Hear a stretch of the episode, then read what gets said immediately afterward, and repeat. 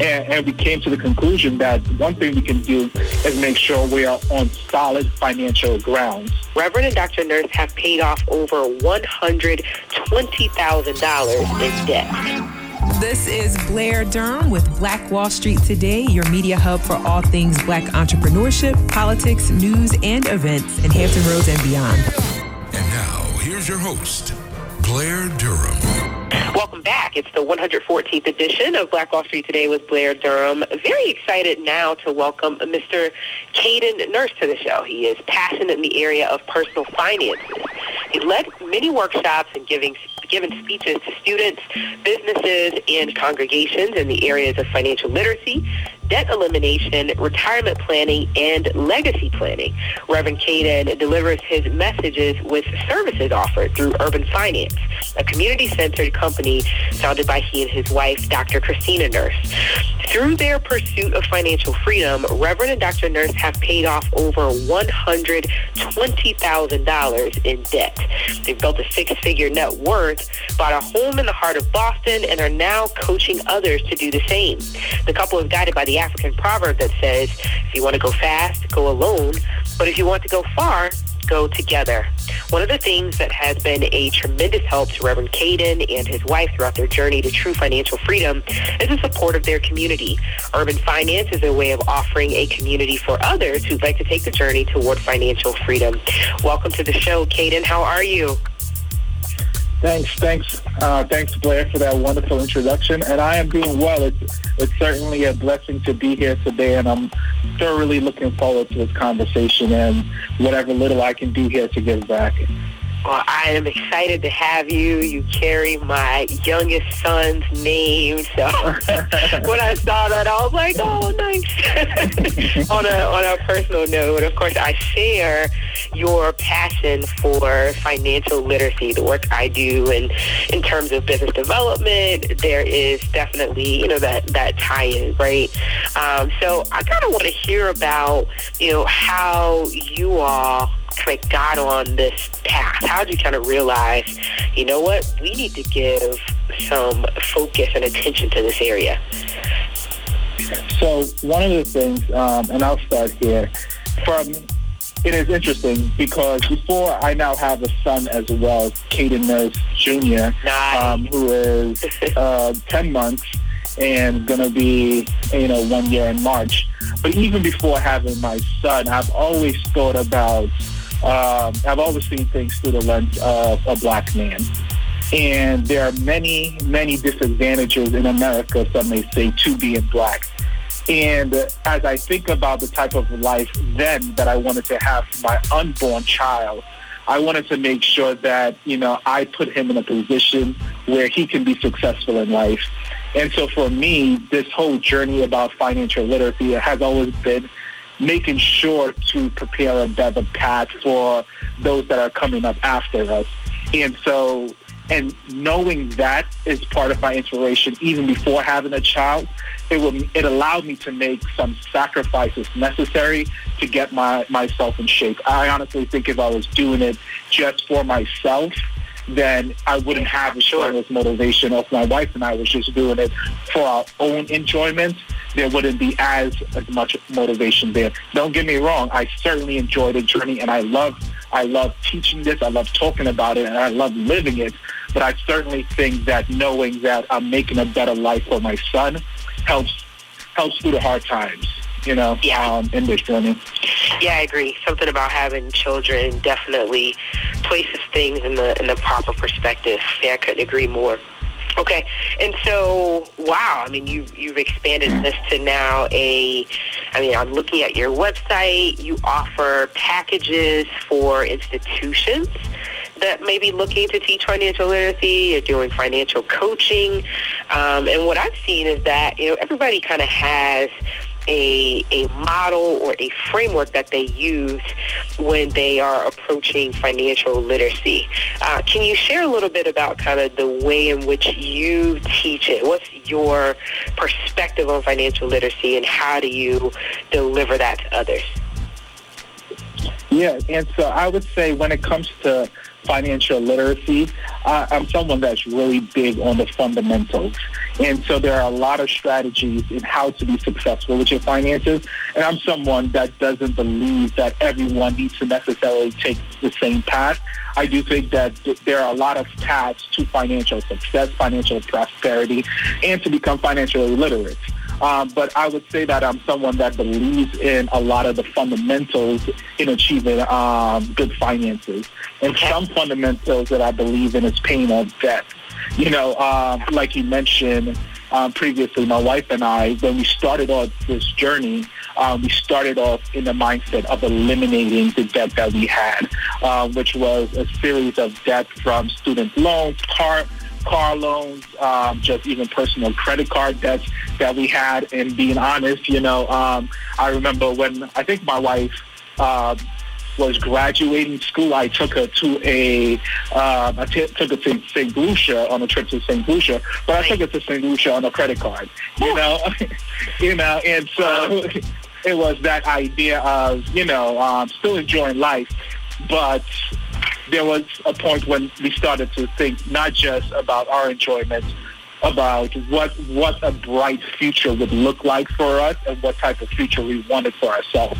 And one of the things that we're super passionate about is giving. We love giving, both like giving financially to organizations and institutions that we think that are doing a good job, but also giving to families that may be in need. Um, and we ask ourselves, what's one way we can really put ourselves in a strong position to do what we love, and that's give. And, and we came to the conclusion that one thing we can do is make sure we are on solid financial grounds. Mm-hmm. And the first step for, for that for us was paying off our debts. And so even even now, one of the things that we're pursuing is financial freedom. And for us, financial freedom means having enough money uh, to support whatever our final, our basic financial needs. Um, and that would allow us to continuously be able to do the things that we love. So we never wanted to be, we don't want to be in a position 10, 20 years from now where we feel like we're working because we need to earn an income, but we're yeah. working in the, in the areas of our passion and our desire. And that is making sure we're in a position, a strong financial position where we don't necessarily have to think too much about is our family going to be provided for while we're doing those things. And so, well, I want to get some clarity from you there. So I'm crystal clear on the concept of debt. Uh, debt elimination, right? Mm-hmm. So then you talk about amassing enough money to cover your expenses, right? Now, are we talking about, so, so what's the strategy and, and the thought behind that? Is it that we want to have um, 10 years worth of expenses covered or or what's when you're teaching others what's that that target number that that they're either saving toward or investing toward or what what is that? Awesome. Um, so I'll, I'll start with others. I always tell people your financial goals should be based around your life goals. And that's really where most people should start. That's what gives the people honest give a lot of people the motivation in order to reach their financial goals. So, you know, I love talking to people about dreaming. What, what do you want your life to live look like 5, 10, 15, 20 years from now? Um, and using that as, as a catalyst to set your financial goals. And I say that to say that an individual financial goals, when I'm working them, will be based on what their dreams are, not my dreams. But but going into um, what I would personally need um, has to do with my family dreams of what our financial goals are. Okay. And so to put into into perspective in terms of um, quantifications, like numbers, actual hard dollars, mm-hmm. it takes us right now, and I'm, I'm usually really transparent with my finances Good. and our numbers. Yeah. Um, it, right now, you know, we live in the city of Boston, and our mortgage is over $2,000 a month, right? And then we have about another $2,000 of expense, about uh, in addition to our mortgage. Okay. And so on a on a base need, it takes us about four thousand dollars a month to sustain our lifestyle. Got it. Okay. You know, that's not including what we're saving and stuff, but it takes us four thousand dollars about. Um, it could be four thousand. It could be a little more. It could be less.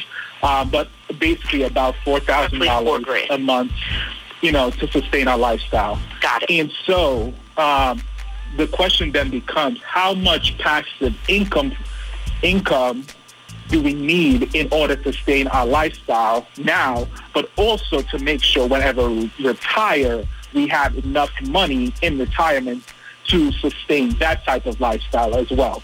Got it. And then and then what's the fastest way to get to that? To make that happen. And so to make that happen. Mm-hmm. And so for us, the fastest way to make that happen was to first eliminate a bunch of debt. So for example, if so for example, if we still had the credit cards, the car debts, it would probably and all the up student loan debt, it would probably be about close to six thousand dollars to sustain our living. Got it. So you're but able now that to got down that, that monthly number simply by focusing actually on eliminating eliminating debt. Got it. And then now, after we pay off our home, it will take us less than two thousand dollars to sustain our living. And so, so those those those are that, that's a significant different amount uh, of money that we'll be able need in order to live a very comfortable life. And Yeah. so, to put it into perspective, at that point, if we wanted, um, we can probably work on minimum wage, even just one of us, and have a comfortable lifestyle where we still take trips and stuff like that, um, because we have so little debt or so little, our expenses are so low. And I also have a YouTube channel called Urban Finance. In 10 years, I will be able to sustain um, our, our, our lifestyle, even traveling and things like that, just based on income from a relatively passive source. It's not super passive, but it's relatively passive. And so that ideology of, of how do you eliminate your expenses to bring it in line with what you can do passively. Um, we also plan to, you know, um, my, my YouTube channel is Urban Finance um, dot com or youtube.com backslash urban finance. And one of our short-term goals is to get to $1 million uh, by the age of 40. I'm currently 30 years old. And so that we are already on Currently, how old? I'm, I'm 30 years old. 30. Wow. Okay. Yeah, yeah. All right. So And- your goal is to amass $1 million in the next 10 years. in the next 10 years. well, we currently have um, in total assets over $250,000 and in liquid assets, you know, close to $200,000. And our goal for this year is to amass another $100,000 uh, in, in liquid assets.